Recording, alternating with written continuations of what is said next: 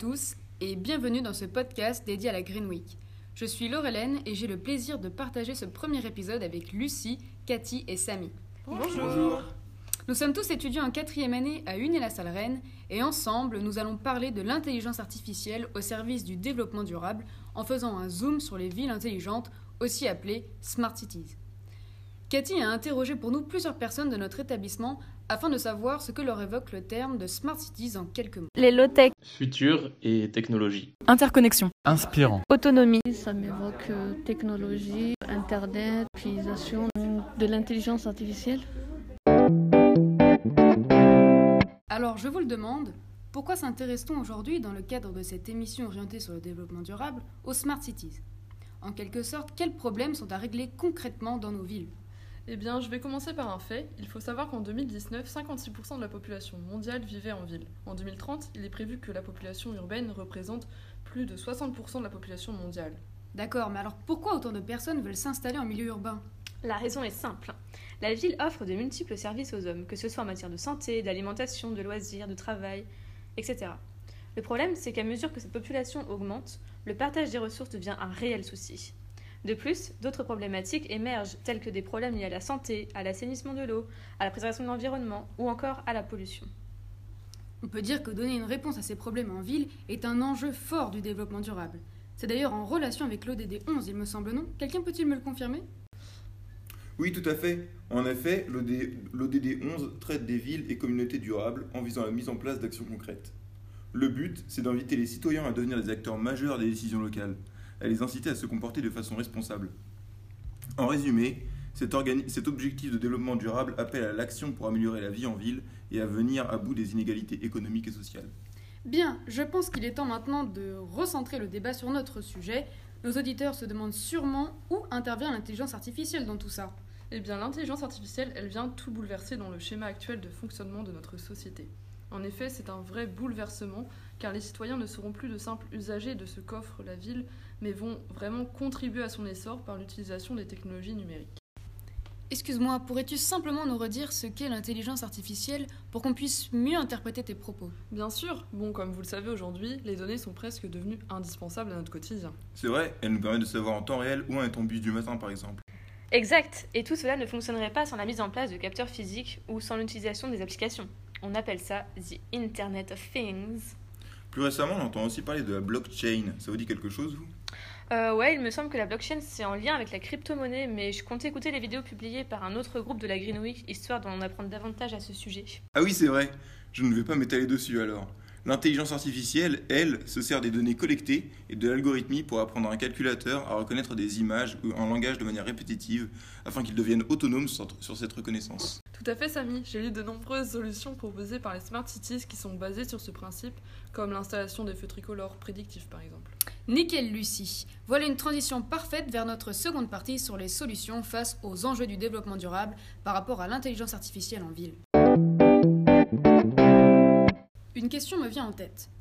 Quelle est donc la place du développement durable dans ces villes intelligentes?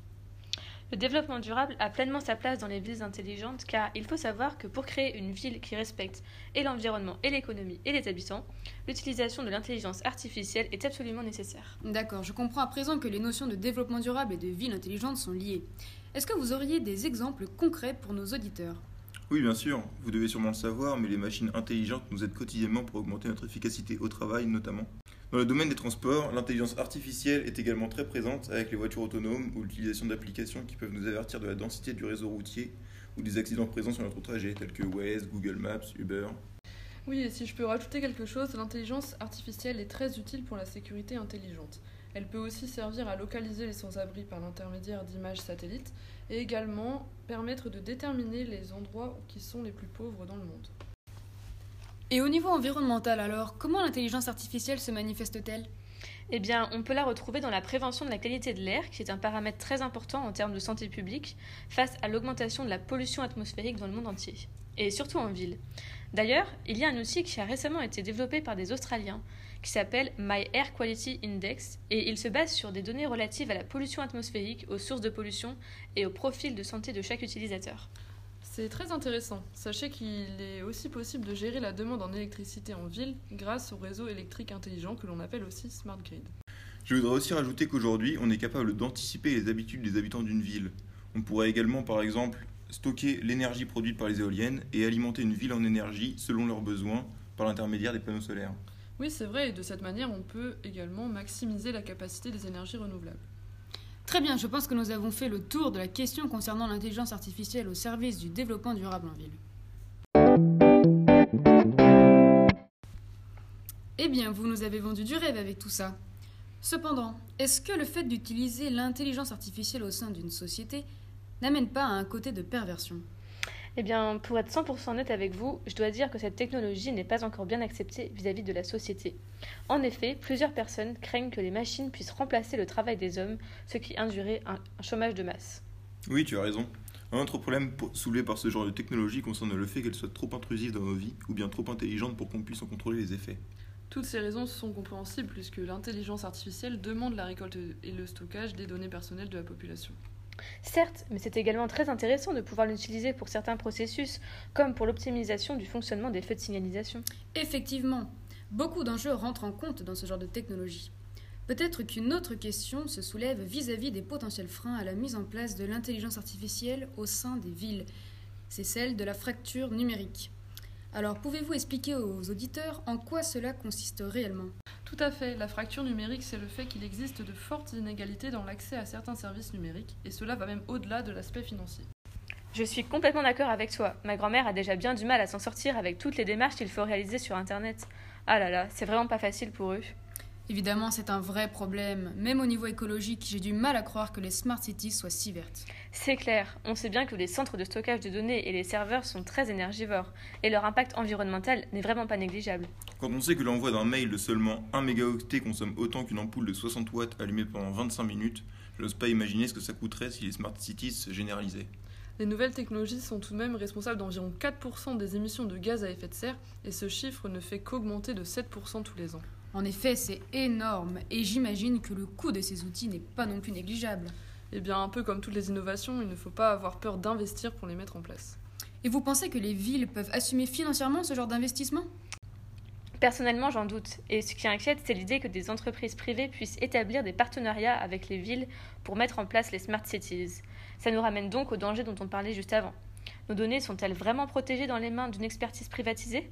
C'est clair, les porteurs de projets seront vraiment au coude à coude pour présenter les meilleures offres. Mais à quel prix pour les citoyens? Ça, seul l'avenir nous le dira.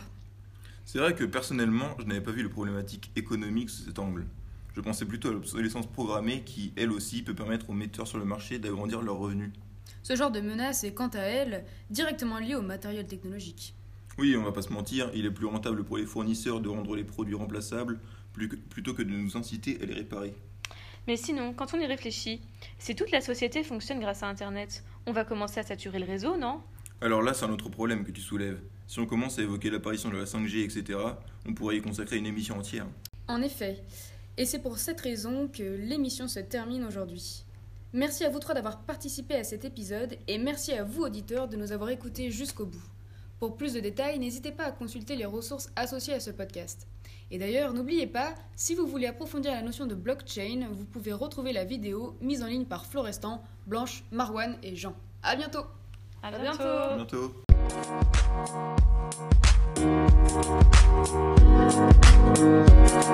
bientôt